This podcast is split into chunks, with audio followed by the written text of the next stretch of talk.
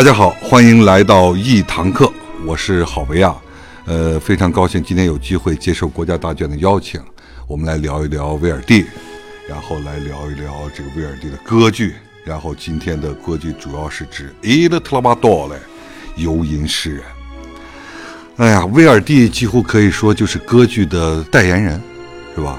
提起歌剧就是提起威尔第，而且威尔第的名字 V E R I D I，这当然是英语的念法了，但是意大利语 Verdi，它的这个 V 啊可以当成呃威尔第嘛，Verdi 那个哎第二个这个 E 啊，可是意大利语可以当做 is，就是是的意思。然后 R 呢是意大利语有个 Le，就是英文的 King 国王啊。然后呢这个呃 Val D I，最后这个 D I 这个 D 呢是这个意大利语的 Off，这个 I 呢就意大利啊。所以有一种说法就是威尔第的名字可以称之为呃威尔第是意大利之王。他的很多歌剧在演完以后呢，这个观众朋友们都很。激动上街游行，游行就高喊威尔第的名字，威尔第，威尔第啊，维瓦威尔第。这里头有对威尔第这种歌剧作曲家的这种尊重和喜爱，但是还有一个客观事实，就是在这个十九世纪的后半叶，大家知道意大利国家形成很晚。他们当时都是各个地方的公国，那个时候意大利逐渐开始统一，人民的这个这个政治的觉醒和对于国家统一的呼唤，所以也促成了这句口号的产生，就威尔第是意大利之王。所以意大利大家都知道是歌剧的这个产生国和产生语言，但是呢，威尔第呢又是意大利语歌剧的一个最重要的代表者。他的歌剧呢，我们就以今天的这个呃游吟诗人来说，呃，我们知道游吟诗人是他中期三大歌剧的第二个。这三大歌剧是指从一八五一年，对他三十八岁，呃，一八五一年的第一部歌剧叫《弄臣》，很多朋友都听过。然后第二部歌剧是一八五三年，就是这部戏《埃德特拉巴多》来游云诗人。游云诗人是一八五三年年头上演在罗马。一八五三年的年尾就上演了著名的，这是他在威尼斯上演的，呃，著名的《插花女》啊。这三部戏写完，威尔第就应该是享誉欧洲吧，还没到全球的境界，但是确实作为歌剧作曲家，他的地位就无可撼动了。整体来说，呃，威尔第的歌剧一生分成三个层面。中间这三部开始就是他的黄金中期，一直持续到一八七一年，他五十八岁，最后那个阿依达。所以大剧院制作的歌剧基本上都围绕着一八五一年的这个弄臣，一直到一八七一年的阿依达。大剧院基本上把这几个时间，这二十年中间，威尔第，我想想，大概这二十年他写了有八部歌剧，这八部歌剧是各大剧院上演的黄金戏。除了我们前面提到这个三个，还有这个西蒙·博卡奈格啦，还有什么大剧院那个好像还没做拉弗罗斯那个命运之力，后面过还有做唐卡洛斯，还有这些西西里晚岛，他的最重要的戏都集中在这个时代。大家能理解，一八五一年的时候，威尔第三十八岁；一八五三年，他一八一三年出生嘛，一八五三年的时候，威尔第就四十岁了。一个作曲家到了四十岁，无论他的精力、体力和他艺术上的成就，呃，需要因为歌剧复杂嘛，需要不断的磨练。他艺术上会达到一个相对非常平衡、非常高峰的境界，也确实如此。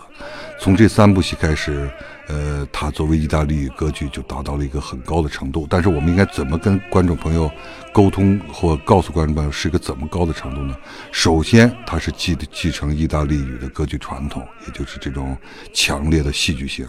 我们知道，威尔第的歌剧都是非常，呃，俗称刺激啊。呃，舞台上很好看，但是呢，它非常揭示人的这个命运，然后人类的命运。你像这个弄臣是吧？关于这个诅咒，关于这个预言，呃，游吟诗人也是。然后另外一个呢，他还有更广阔的人文情怀、家国情怀。我们知道，这个威尔第的每一部歌剧，它的里头都会有一首非常漂亮的合唱，他的合唱写作也是数一数二的。为什么要单独这么说呢？大家要知道，合唱写作就是作曲家面临一个大场景，面临一个大的这个呃事件的时候啊，他通过多声部、众人，然后舞台上再呈现，反映一个大的历史事件。我们知道他的合唱从早期的这个呃那个纳布科开始那首合唱是吧？然后呢，一直到我们一会儿在这个游戏室里会提到的这个，有的叫铁钻合唱，有的叫大铁合唱，都是合唱队写的很精彩，包括弄臣啊，弄臣里的这个小合唱队，男生小合唱队写的也很好。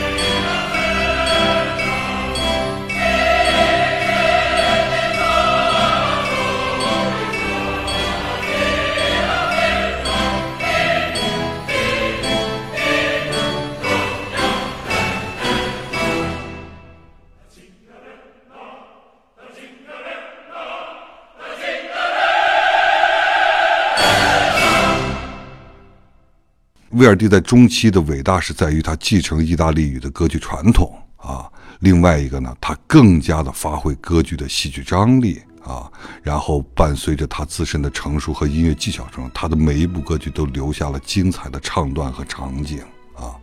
还有歌剧的美声三杰，我们都知道罗西尼、那个拜利尼这些人呢，比他们更具有思想性。啊，更具有人文的批判性，题材的选择也更加的严肃，这确实是威尔第的一个呃伟大之处。他到晚期实际上就两部歌剧，一个是我们都熟悉的《奥赛罗》，另外一部歌剧是那个《法萨夫》，就两部歌剧了。所以说，威尔第呢，因为寿命长，所以写的作品长，能分出三个时期，不像可怜的拜利尼只活了三十多岁，所以他也没几部作品，也分不出来了啊。呃，介绍完他的中期伟大的中期以后，我想再跟朋友们介绍一下他的歌剧的故事情节。大家要知道，歌剧因为算戏剧的一种，当然它是音乐戏剧啊。那么你戏剧的一种，一定要有一个很好看的故事和人物情节和人物的怎么讲，人物关系、人物塑造啊，有这种戏剧。那么这个戏剧呢，在歌剧当中呢，它和别的呃戏剧艺术不同，是在于它通过音乐来反映，好吧？用音乐来表达。但是作为戏剧来说呢，它的人物构成，大家一定要记住，它有这个四大角色啊，四大角色。呃，这四大角色，按照我想想，按照出场顺序来说吧，第一个出来的就是这个莱欧诺拉女主角，女高音啊。西方的歌剧跟中国一样，跟中国的戏曲一样，它很多的时候是靠这个行当来分，女高音嘛。啊，委婉的、抒情的、好听的啊，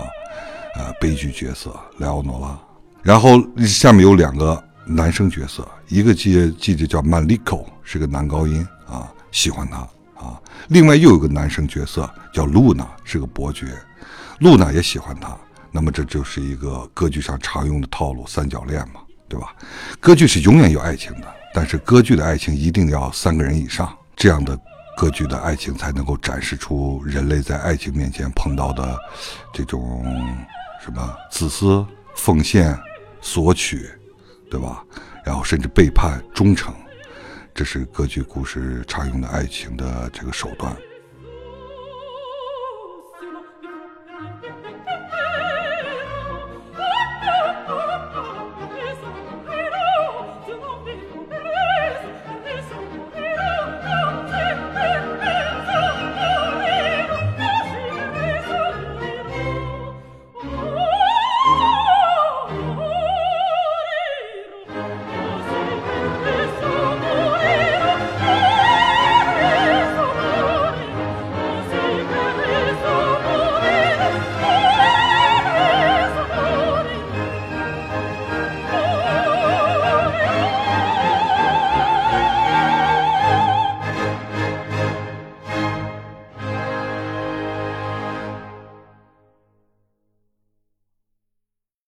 还有一个女中音啊，呃，是这个满利口的，在这里头是她的养母了，实际上是啊，但是她开始不知情是母亲。那么这里这个故事还相对来说复杂，但是我们简而结说，这个男中音和男高音啊，其实是一对兄弟。这个女中音是个吉普赛人，是一个有巫术的，她呢，把她的这两个兄弟中间有一个给抢走了。抢走了以后呢，后来通过复仇，让这个哥哥露娜把自己的弟弟马利克给误杀了啊，这么一个复仇的故事。呃，这种故事的套路在这个《弄臣》当中也体现过。它一个是关于复仇，还有一个就是关于诅咒。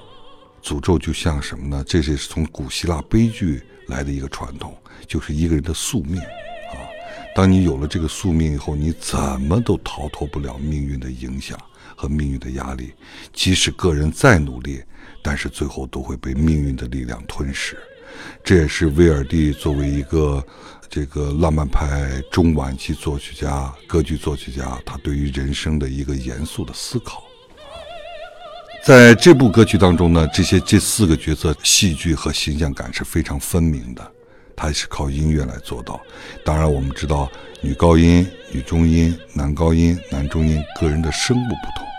担任个人的角色、戏剧刻画的角色给他们带来音乐上的不同。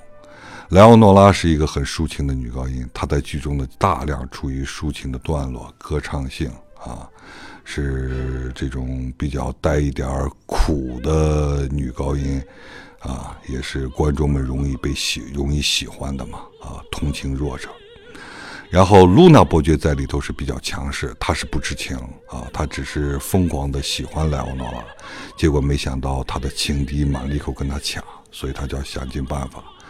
这是一个，然后露娜伯爵还担负着家族的使命，就寻找自己的弟弟，但是他并不知道曼利口是自己的弟弟。然后呢，他最后还要就是找到这个吉普赛人，抢走他弟弟的吉普赛人，他找到了这个女中音。大家知道吉普赛这个形象呢，在西方歌剧或艺术当中呢，它有这么几个固定的呃代表。第一个就是奔放不羁，为啥呢？因为这帮人不上班。啊，天天就是，呃，自由的歌唱，每天醒来就是高兴，然后再睡下去，然后起来又高兴了。他们也不是生产，以他们为例，他们在里头，吉普赛人在里头主要从事一些贩酒啊、走私啊和一些不正当的营生，对吧？然后，当然了，吉普赛人在歌剧和艺术当中反映另外一点，他们都会通晓巫术。啊，因为他们是一个比较封闭的群体，和欧洲的主要的这些城市居民啊不太发生联系，大家就会觉得，哎呦，他们很神秘啊。他们还穿长裙子、长头发，有的时候还有很多东方的面孔，所以大家很神秘。那么这个女中音呢，在里头就是一个比较呃复杂的人物，她呢要替自己的母亲复仇啊，所以把这个孩子带跑了，实际上就是满利口。大家听这部歌剧的时候呢，更多的要从音乐当中去挖掘它。我们知道，在歌剧当中呢，作曲家一般会使用两种手段，一种手段就是所谓的宣叙调，一种手段就是所谓咏叹调。宣叙调呢，我们可以这么去理解，基本上称之为在站在音高上说话，也就是说，它没有太多的旋律性，更多的是靠这个。呃，歌唱者呢，这就是旋律的移动，旋律的这个旋律性比较弱一些啊。然后呢，更多的接近于说话。那么你接近说话，你就可以把更多的这个词和戏剧性就可以表达出来，呃，有利于故事情节的推动。然后呢，更能表现人物的行动感啊和他的这个主要故事情节。而另歌剧的另外常用手段就是什么呢？就是咏叹调。大家听听“咏叹”这个词嘛，就是好听的旋律。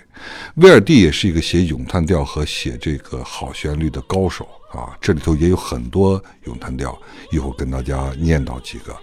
这样的咏叹调呢，就是一个抒情的时刻啊。一般情况下，由宣叙调负责说事儿，踢了汤踢了汤，大家把事儿说完了啊，说的很激动、很生气、很愤怒，演戏，行动感演足了，然后哎，剩下主人公自己了。他开始悲伤的，或者骄傲的，或者喜悦的，或者难过的，唱一首好听的咏叹调。所以在呃这个威尔第中期这个时代呢，在音乐史上被称之为编号歌剧。什么叫编号歌剧呢？它就是它有一组一组编号，第一曲、第二曲、第三曲这样编号歌剧。然后它每个编号歌剧一般都是由宣叙调来引导。来演一段戏，有点像我们的小品一样，演一段戏，演完以后一个咏叹调结束，然后又是一段宣叙调，又一个咏叹调结束，基本上有点像小品一样，一组一组，一个一个的场景，一个一个的小品演下去，最后众多小品促成了一个整戏啊，这是这个在十九世纪。呃，前五十年啊，当然我们知道，因为正好这部戏一八五三年嘛，相对来说中期了。在前五十年，主要采用这种编号歌剧，从瓦格纳开始就取消了这种泾渭分明的这种宣叙调和咏叹调的差别和这种，呃，编号式歌剧的它一个小场景一个小场景自足的这种方式。从瓦格纳开始，大家都知道，它就变成一个全部联系在一起了。音乐和戏剧一直在不断的前行，前行多久？前行四个小时，对吧？瓦格纳的歌剧一弄就三四个小时。这俩人正好都出生在一八一三年，啊，两个人一个代表着德语的歌剧传统，一个代表着意大利语的歌剧传统。呃，再插一句吧，再插一句就是大家一定理解，歌剧的分类是以语言来分的啊。歌剧来说，你是什么？意大利语歌剧、法语歌剧、德语歌剧、俄语歌剧。我们中国呢是中文歌剧，基本上来说，呃，这是歌剧常用的一个手段。所以，我们如果及早的把这些剧情了解了，我们去听，啊，在音乐当中感受作曲家如何刻画莱奥诺拉的这个矛盾和踌躇，一开始，对吧？然后呢，突然，啊，从远处传来了男高音曼利口的这种，呃，对爱情充满向往的这种情歌。对吧？然后我们还能听到女中音，呃，唱着唱着就愤怒起来了。为什么呢？她这个想起过去的这些，呃，这个痛苦的岁月，是吧？呃，她的愤怒。所以说，她的人物和戏剧的推动是完全在音乐当中的，靠音乐的快慢、强弱啊，力量的大小，这是欣赏歌剧的一个呃重要的方式。下面呢，我给大家。推荐几首呃比较重要的这里的咏叹调。我个人在这部戏当中是非常喜欢女中音这个角色。呃，为什么写得好？她比较复杂啊。大家知道，在戏剧舞台上，一个复杂的人物，一个内心充满变化，或者是左也不是右也不是的人物，是非常让人容易引起观众的共鸣。呃，说到这里也要插一句，威尔第对于所有中低音的声部的贡献，在歌剧史上是非常重要的。呃，在他之前的古典歌剧或者喜歌剧时代呢，对于中音声部相对来说不是太重视。人嘛，总是喜欢呃清晰的、呃明亮的、好听的高音声部，所以歌剧自产生以来就是男高音、女高音领衔嘛，这两个声部是重要的。就像中国的戏曲一样啊，中国的民歌一样，大家对于高音声部的明亮、旋律清晰、呃，甚至在没有麦的时代，你想男高音整个 high C 上去，非常具有强烈的这个震撼力啊，都很好听。甚至在欧洲早期巴洛克时期，我们知道他们还有一种特殊的样式，叫做阉人歌手，对吧？阉人歌手就是指一个男童，呃，如果唱的特好，音色也好，然后音乐也好，在他十二三岁的时候，通过高超的技术科学手段啊，做手术，让他不要再去成长。然后既保持着男生的这种肌肉的力量，又保持着童声比较接近女性音色，童声的那种妩媚和明亮啊，这是当然，这和咱们当时宗教的也有一定关系，为主为音乐献声也有点关系。到了威尔第时代以后，他对于男中音和男低音、女中音。啊，对中低声部非常的关注，他的大部分歌剧里头都给这两个声部写了极好的音乐。大家要知道，高音声部嘛，唱一个好听的旋律啊，抒情啊，很招人喜欢。但是男中音、男低音，包括女中音，他们都没有那样好的高音，或者没有那么漂亮的音色。那么靠什么？就要靠思想和比较深厚的音乐，才能让人家对这个人物、对他这个角色喜欢。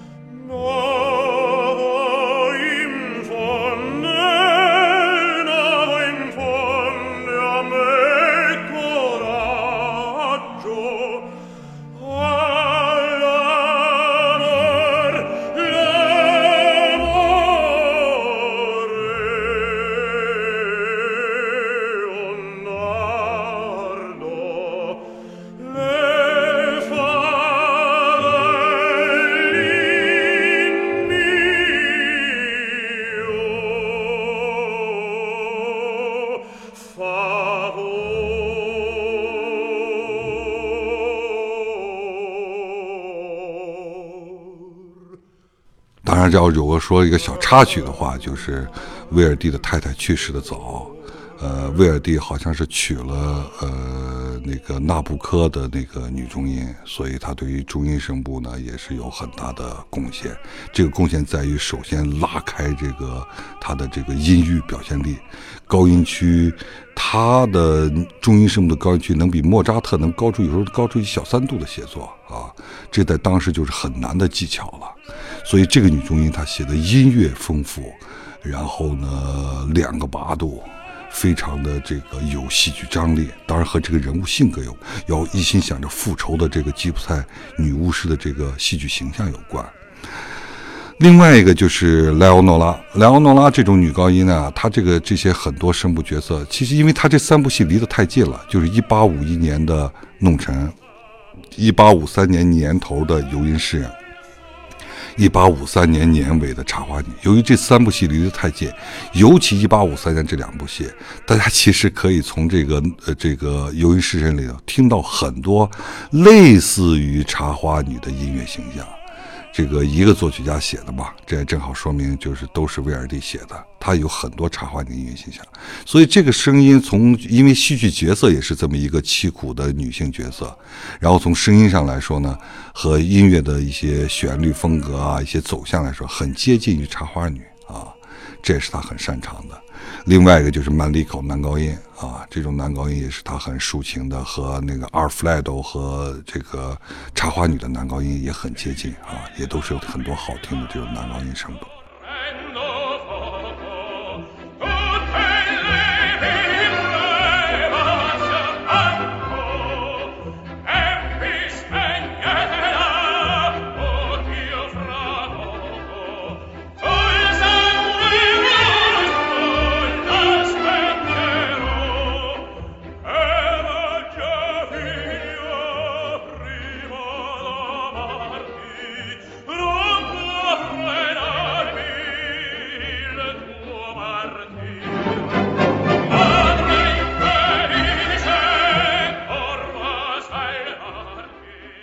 另外一个就是卢娜伯爵，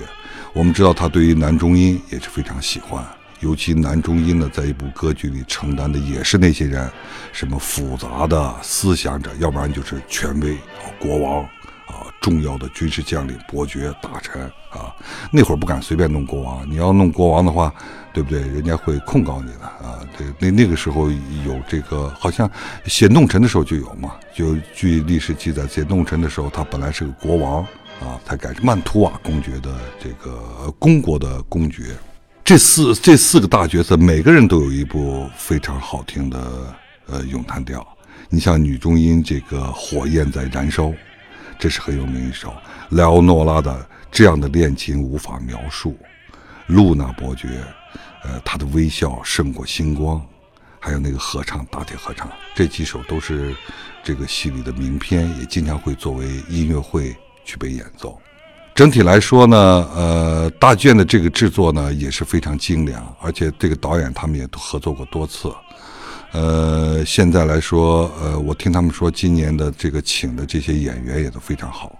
这个歌剧到这个时代呢，很多时候是对古典歌剧的演绎，但是古典歌剧的演绎其实更多程度上是靠演员，也就是音乐上的表达是否充分。